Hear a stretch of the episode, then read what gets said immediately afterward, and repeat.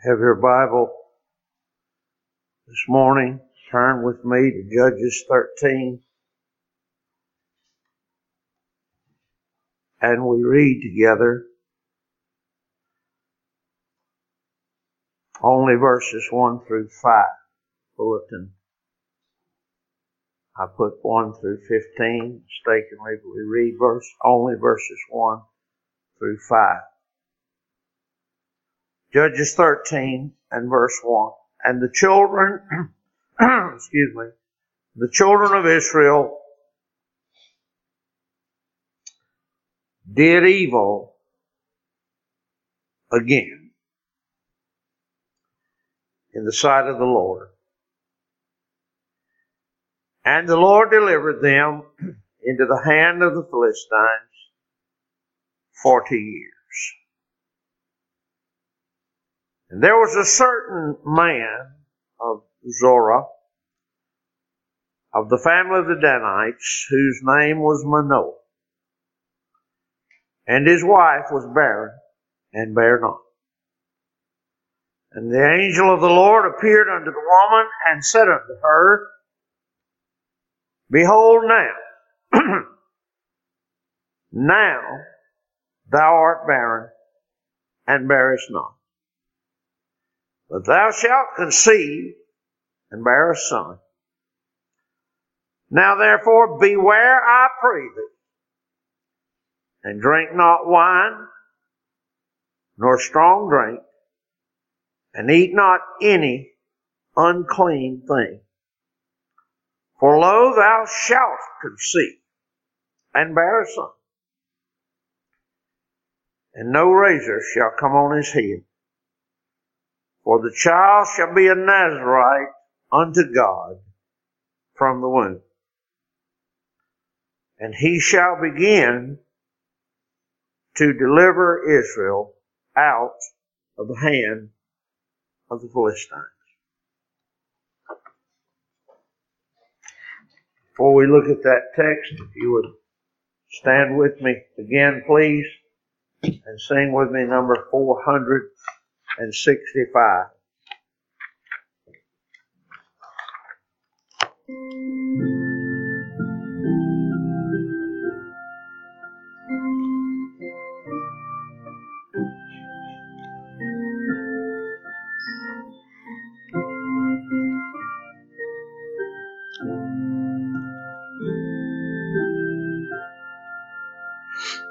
Like Israel, Lord,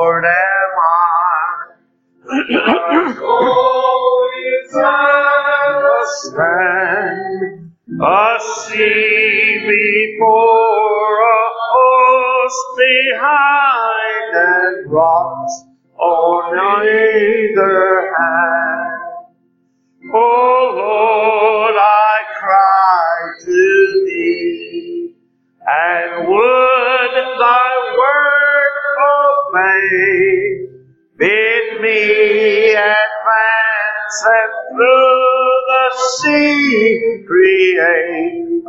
new made way.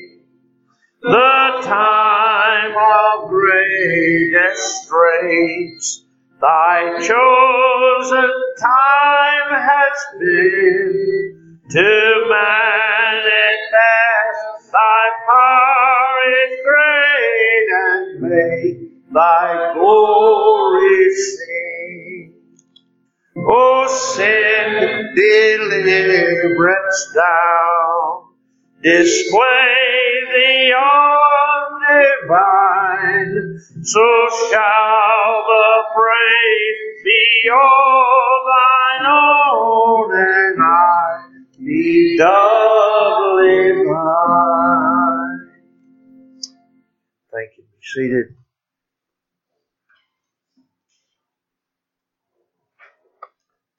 Terms, terms of deliverance. As we turn now to this 13th chapter in the record of the Judges, we find ourselves again at this oft repeated place in Israel's long history. A place where deliverance from their enemies is the topic and the great need. Over and over and over again, Israel repeats this revolting cycle of treachery. God blesses them with peace and plenty. They sin and abuse all His mercies. The Lord plagues them with the just pains of their wicked unfaithfulness. They cry out in a short-lived remorse. And God sends a deliverance and peace again. And then the whole revolting process is begun again. We've seen, we've seen it before. We shall see it again ad nauseum. But as we look at Israel, who among us who has ever known the grace of God, who among us would not testify that we stand well and truly in the lineage of ancient Israel. In the same appalling guilt in our own experience. How many's a time every one of us has given a living testimony, a living testimony to the written testimony of the apostle Paul to the Romans when he says in verse 14, for we know that the law is spiritual, but I am carnal, sold under sin. For that which I do, I allow not. For that I would, that I do not. but what I hate, that I do. If then I do that which is, which I would not, I consent under the law that it is good. Now then, it is no more I that do it, but sin that dwelleth in me. For I know that in me, that is in my flesh, dwelleth no good thing. For to will is present with me, but how to perform that which is good, I find not. For the good that I would, I do not. But the evil which I would not, that I do. How many's a time every one of us here who've known the grace of God have given living testimony to the reality of that truth. And so it is that we find our chapter opening in this place, this place of ancient treachery in Israel with these solemn words. And the children of Israel did evil again in the sight of the Lord. Judgment, we find here in this first verse, has rested on Israel now for 40 years. Actually, historians would help us to comprehend that simple expression by reminding us that the Philistines had begun to annoy and oppress Israel earlier. Shortly, in fact, shortly after the death of Jephthah. The Amorites by Jephthah had been crushed. But these Philistines had gained strength and boldness during the whole time of those last three judges that we studied in the end of chapter 12. All that while, these were gaining strength. And this Philistine pestilence would continue, we find in the record of the scriptures, and the history. They would continue for some 20 years more, even after Samson, until they were finally conquered under David in Samuel's time. But our chapter opens right in the midst of Israel's heaviest burdens under God's strong hand of justice for their sin. Peace and quiet times. You remember message a week or two ago. I talked to you about the importance of the proper use of quiet times.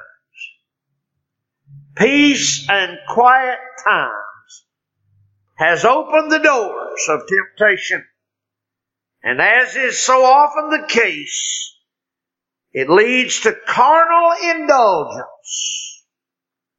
It paralyzes watchfulness. And it breeds a careless self-pleasing. Oh, blessed Lord. How could I this morning if I were not more wise? How could I stand here and testify to you of that in my own life. Some of you in your own life. God in His great mercy, in spite of yourself, brought you through a time of provision, a time of peace, a time of plenty, a time of blessing, and you allowed that time to distract your heart with the baubles of this world the pleasures of flesh.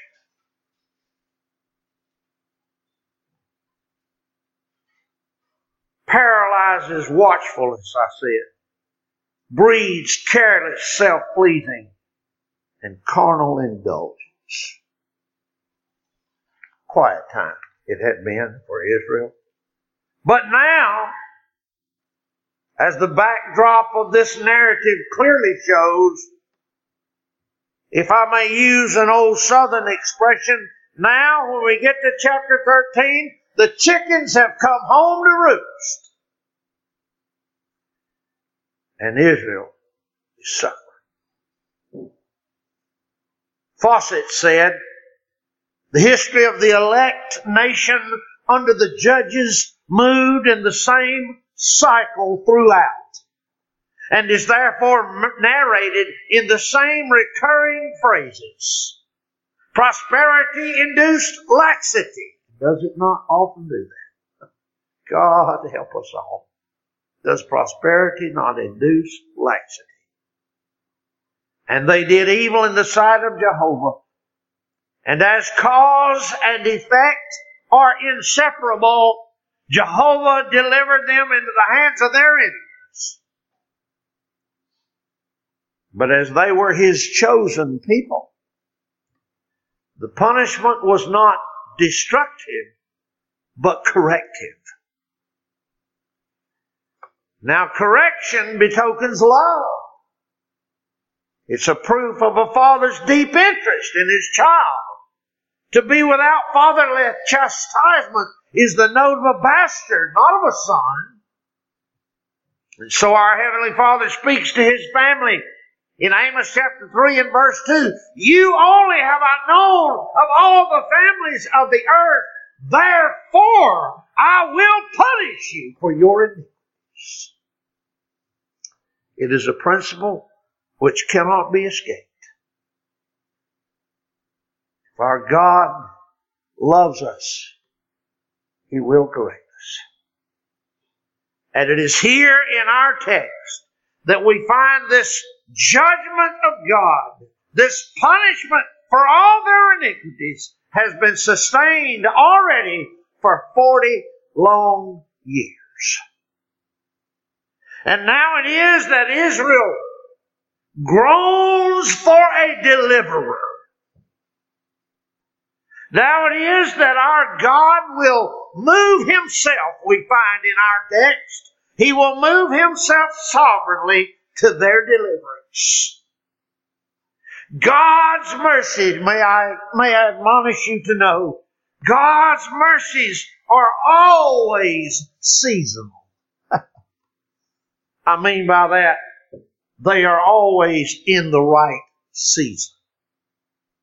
And that season seems to have come near now for Israel. God, I said, moved himself sovereignly. Again, if I may quote, Fausset speaks to us in this matter. He says, before we read, before we read of any repentance on the part of Israel, God was the first to move in mercy toward them. God might say in Isaiah 1 and 5, Why should you be stricken any more? You will revolt more and more. But now, He will prove them with gratuitous and unlooked for compassion amidst their miseries. It was when the Egyptian king commanded all the male children of Israel to be killed. It was at that very time when the commander of the of the uh, Egyptians commanded that all the children, male children, be killed. It was at that very time that Moses was born and saved from death. It was when the Philistines ruled, ruled pressed most sorely that Samson was born. And so we see that the sorrows of his elect move our Father to remember us for his own covenant sake. Not for our grievous backsliding, not for the grief and sorrow caused by our backsliding. No, no, but for his own glory's sake. He remembers us in the midst of our grieving. Says Fausset, love often melts when punishment only hardens. You could hear it in the prayer earlier. Surely you could hear it in your own heart as Luke worded our prayer for us. Oh, blessed Lord, how ashamed I am to come. And I would not come except you bid me. Love, I said, often melts the hardened heart. First John 4 and 10, herein is love. Not that we love God, but that He loved us and that He sent His Son to be the propitiation for our sins. This amazing love moves His redeemed to shame for their sins and love for their Savior. As He saith in Ezekiel 16:63, nevertheless, I will remember my covenant Hallelujah. I will remember my covenant that thou mayest remember and be confounded and never open thy mouth any more because of thy shame when I am pacified toward thee for all that thou hast done, saith the Lord God. How could he say it more plainly? I'm going to have mercy on you. I'm going to pour out my love on you because of my covenant. And it's going to close your mouth because of shame. Your shame. My kindness. God works in His own wise and sovereign time. not uncommon among us to hear us at times make some slighting comment concerning the postings of revival. I've seen them this week around the county. I suppose it's that time of year. I don't know. Revival, one sign says, will begin at 6.35 Wednesday night. as if revival is a thing that man can orchestrate, organize, and execute on his own. No, it's the great, sovereign, wise timing of our God.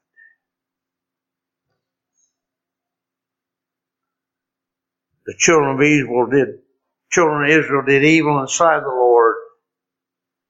He turned them over into the hands of the Philistines for 40 years, and then there was a certain man. And then there was a certain man. Surely many in Israel, not just Manoah, but surely there were many in Israel, not just Manoah and his wife. Surely there were many in Israel that had been praying in no doubt the same thoughts, if not words, of the psalmist in chapter 13 when the psalmist cried out to the Lord, How long will thou forget me, O Lord? Forever? How long wilt thou hide thy face from me? How long shall I take counsel in my soul, having sorrow in my heart daily? How long shall mine enemy be exalted over me? Consider and hear me, O Lord my God. Lighten mine eyes, lest I sleep the sleep of, sleep of death, lest mine enemies say I prevailed against him, and those that trouble me rejoice when I'm moved. How long, Lord, how long? No doubt. There were many in Israel at this very hour when chapter 13 opens that are crying out in those words, Lord, how long? How long? It's already been 40 years. How long? No doubt there were others in Israel that were praying, if not in the words, certainly in the thoughts of the psalmist in Psalm 100 or uh, Psalm 79. Oh God, the heathen are come into thine inheritance, thy holy temple if they defile, they've laid Jerusalem in heaps. The dead bodies of thy servants have they given to be meat to the fowls of the heavens, and the flesh of thy saints unto the beasts of the earth. Their blood have they shed like water round about Jerusalem. There's none to bury them. We are become a reproach to our neighbors, a scorn and a derision to them that are around about us. How long, Lord, wilt thou be angry forever? Shall thy jealousy burn like fire? How long, Lord? How long? No doubt there were those praying in Israel, chapter 13 of Judges, not just Manoah and his wife, but there were others praying in Israel.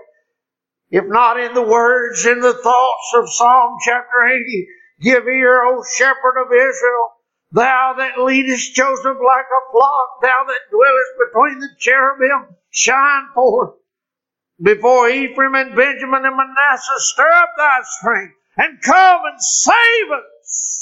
Turn us again, O God, and cause thy face to shine, and we shall be saved. O Lord God of hosts, how long wilt thou be angry against the prayer of thy people? Thou feedest them with the bread of tears and givest them tears to drink in a measure. Years ago I intended, I never got around to it, to write a message entitled The Liquid Diet for the Saint. Liquid diet for the saint. He said, Thou feedest them with bread of tears and givest them tears to drink in great measure. Liquid diet. Thou makest us to strive unto our neighbors, a strife unto our neighbors and our enemies laugh among themselves. Turn us, turn us again, O God of hosts, and cause our face to shine, and we shall be saved. Surely, surely, Manoah and his wife were interceding in words similar to these. Surely there were others in Israel that were pleading. Forty years, oh God, how long? Turn us, Lord, turn us. And then we read it. Judges 13 verse 2. And there was a certain man. A certain man. Israel is sorely in need of a deliverance. And God has sovereignly set about to supply it. But as his, as is his sovereign, almighty right to do, he has set out some terms whereby that deliverance will be enacted. God has set out the terms. I know that in the modern gospel context, man is the deciding determiner. But in the scriptures, God determines these matters. We read the opening words of this 13th chapter. It cannot it cannot but be conspicuous to our hearts that it is God who has set about sovereignly to do this. So the message this morning, or at least as far as I can get with it, I'd like to draw out of our text for your consideration the terms, the conditions for deliverance. I give you first of all in verse 1. That is a context for deliverance. Evil must have exacted its price. Forty years! Forty years! Into the hands of the Philistines. And if you want to know anything about what that would look like, you have nothing more to do than to turn on your television and watch the news today. Forty years they've been in the hands of these evil people. And so it must be as a term of God's deliverance. They must be punished for their sins. The just reward for the heinous effrontery committed against their sinless benefactor. They must be punished and evil will exact the price of their transgressions. I read last week, I think I might have made a little comment, I don't remember. I read from Isaiah chapter 40 and verse 1 where the psalmist, where the, where the prophet said, Comfort ye, comfort ye, my people, saith your God. Speak ye comfortably to Jerusalem and cry unto her that her warfare is accomplished, that her iniquity is pardoned before, for, for she hath received of the Lord's hand double for all her sins. Told you I used to struggle with that. Couldn't understand how could it be just that the Lord exact double I read the words of John Smith, the dear Reverend John Smith in 1795 in his book, It Is Well. He said, so long as we are out of hell, God punishes us less than our sins deserve. The marvel is not that he exacted double, it's that he stopped there and did not exact more. As long as we're out of hell, God has not dealt with us as our sins deserve. Oh.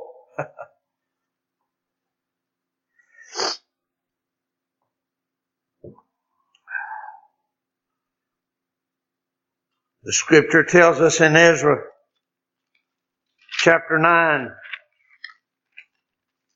Ezra chapter 9, verse 10.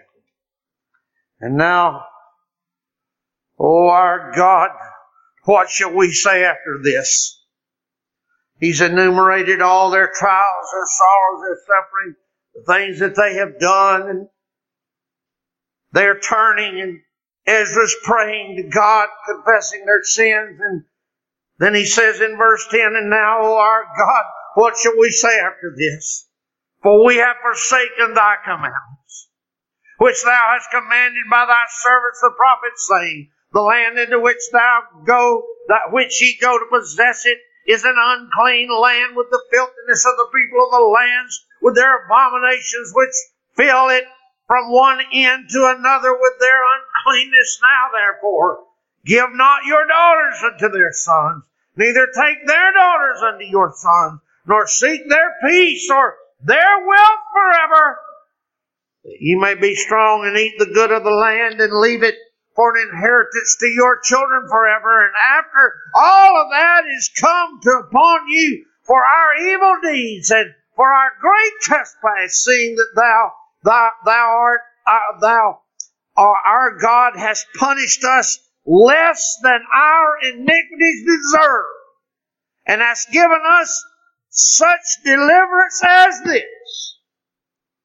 Should we again break thy commandments and join in affinity with the people of these abominations? Wouldst not thou be angry with us till thou hast consumed us? So that there should be no remnant nor escaping. Oh Lord God of Israel, thou art righteous, for we remain yet escaped. As it is this day, behold, we are before thee in our trespasses, for we cannot stand before thee because of this. Oh, God, verse 13, has punished us less than our iniquity deserve. Less than our iniquity deserve. Less than our iniquities deserve. What does Ezra say? He says, Oh Lord God, how dare we go out and embrace again? And could I say that to you this morning? I may have more to say later in another point of the message about the law of God, but I want to say to you this morning, there, there, it's not legalism. Brethren, it's not legalism. A call for holiness is not legalism. Our God is holy. How dare we be called out of our sins unto salvation and go back and embrace the world and all that they're doing? The season of the year is always a disgusting time for me. Seeing the rank paganism that parades itself under the guise of Christianity.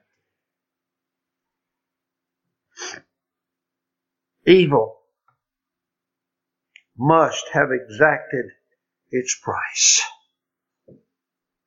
Want to know why we haven't turned in America's our brother was praying and pleading earlier in his prayer that God would turn us all. Here it is. The price of evil has not yet been paid. We've still got it way too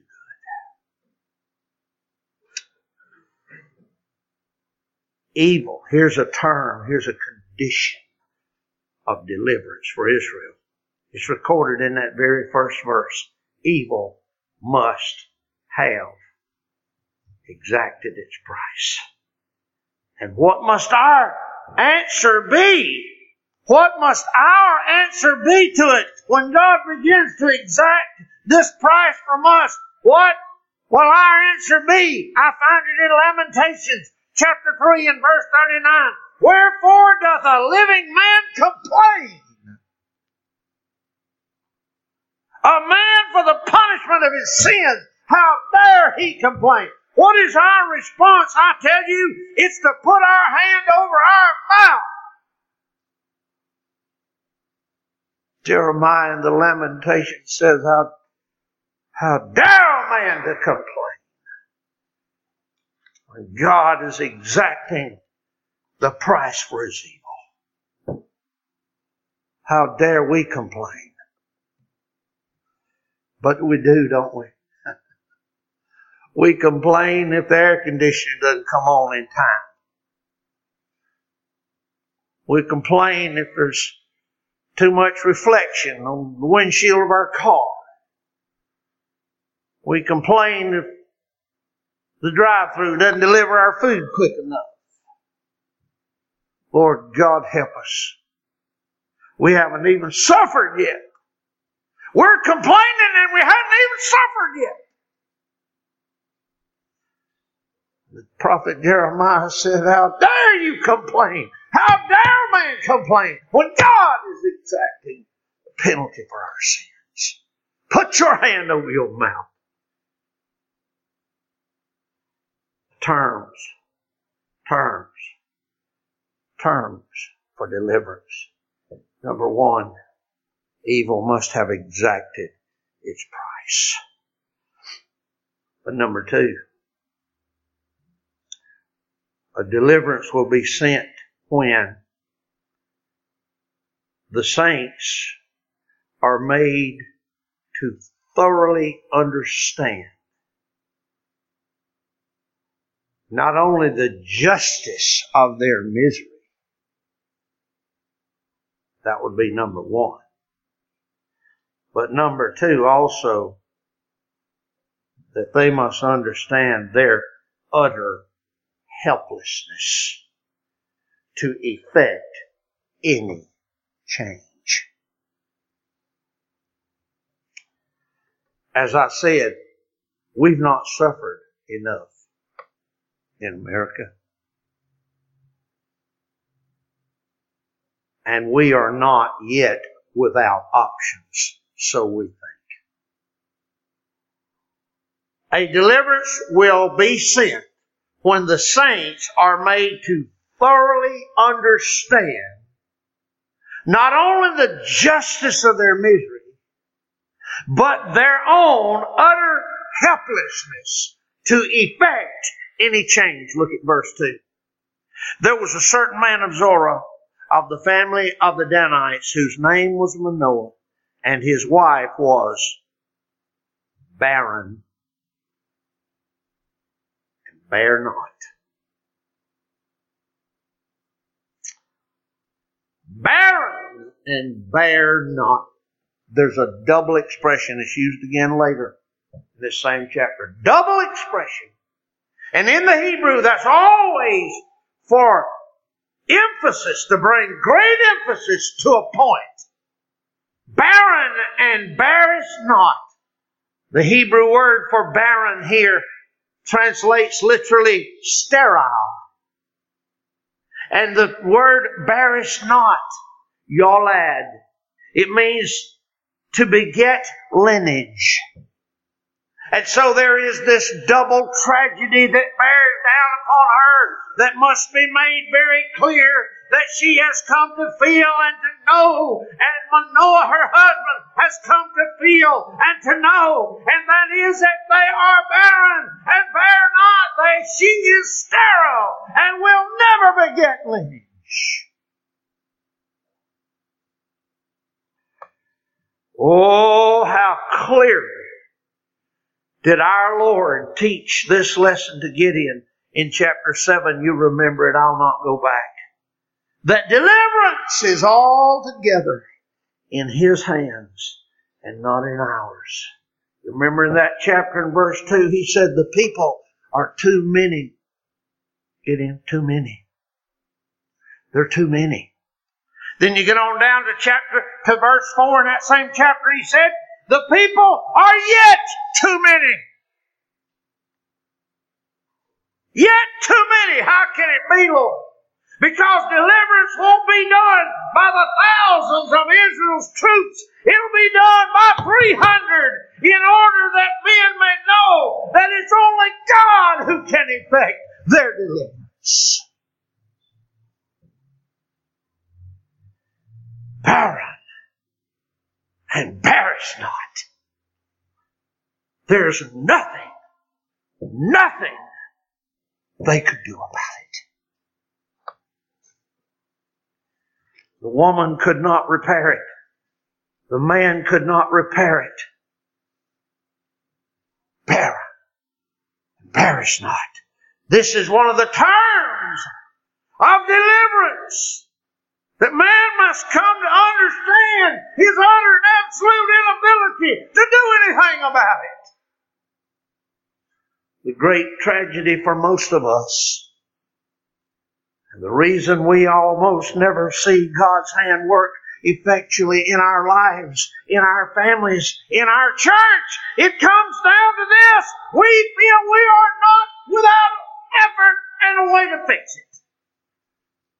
We feel we have not come to the end. The prophet laments it in Lamentations 3 and 39. Complaint, complaint, that word complaint in that text.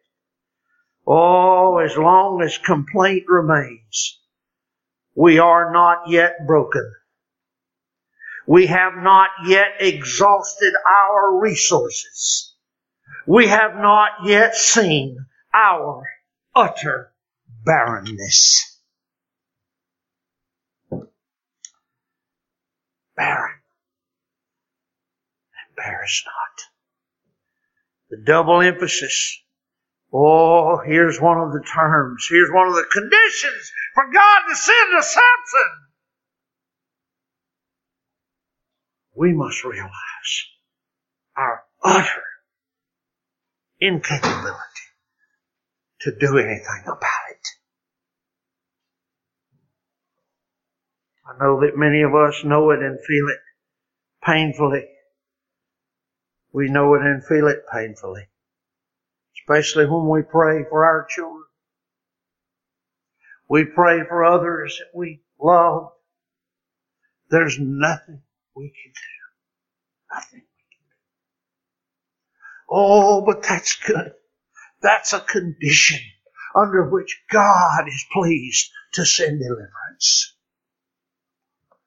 We have ceased to supply our own aid and fall down at His feet Oh Lord, how long? How long?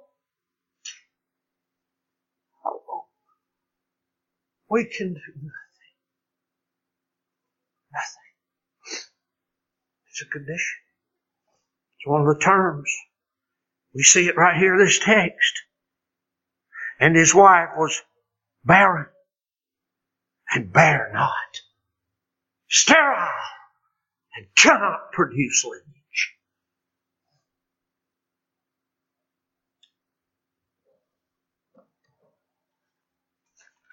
Oh, could I just tell you as a sidelight here, lest you despair,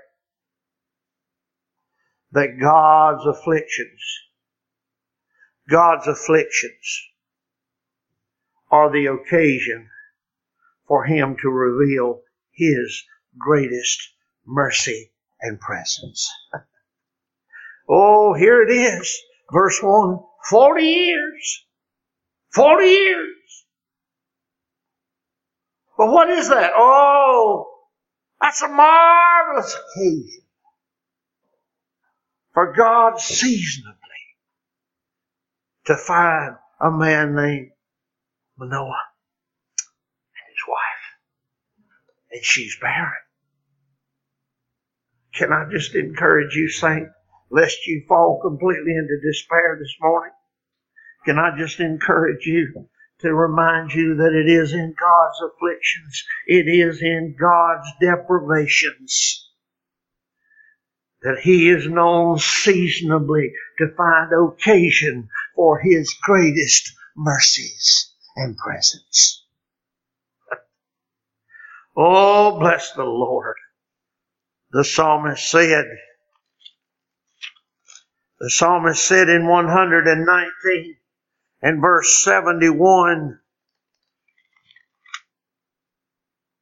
It is good for me that I've been afflicted, that I might learn thy statutes.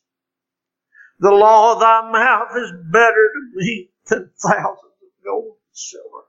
Oh, you'll get there, friend. You'll get there. You'll get to the place that one word from God is worth more than all of the other things that have occupied your mind and your interest and your place. One word from God will be more valuable. You'll get there when His afflictions bring you there. You'll get to that place of prayer we have recorded by Isaac Watts in our hymn book. Hymn 590 that says this, consider all my sorrows, Lord, and thy deliverance sin. My soul for thy salvation faints when will my troubles end. Yet I have found tis good for me to bear my father's rod. Affliction made me learn thy law and live unto my God. Had not thy word been my delight when earthly joys were fled, my soul oppressed with sorrow's weight had sunk among the dead. Before I knew thy chastening rod, my feet were apt to stray. But now I learn to keep thy word, nor wander from thy way. It's good for me. Can I encourage you, saint? In affliction, in deprivation, as the sorrows mount and pile mountain high upon your head, can I say to you, it looks from where I'm standing like a great occasion for God to display His greatest mercies.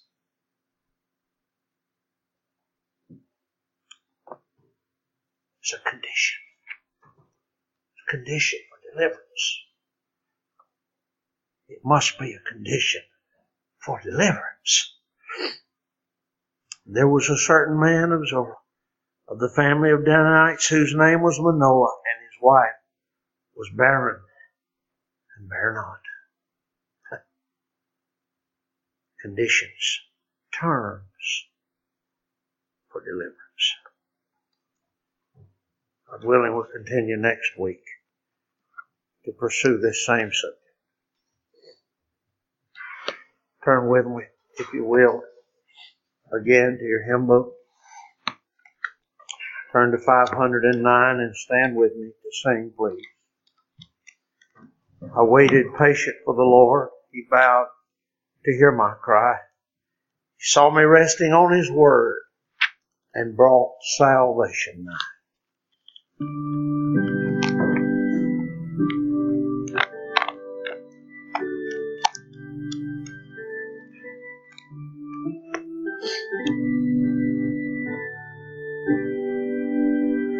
I waited patient for the Lord. He bowed to hear my cry. He saw me resting on His word and brought salvation nigh. He raised me from a gloomy pit where mourning long I lay, and from my bonds released my feet, deep bonds of miry clay. Firm on a rock, he made me stand and taught my cheerful tongue to praise the wonders of His hand in new and thankful song.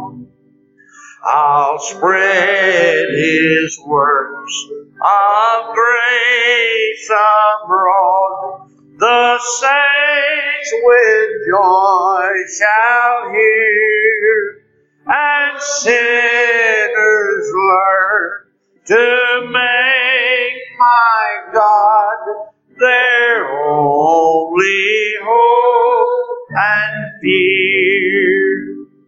How many are thy loves of love, thy mercies, Lord, how great.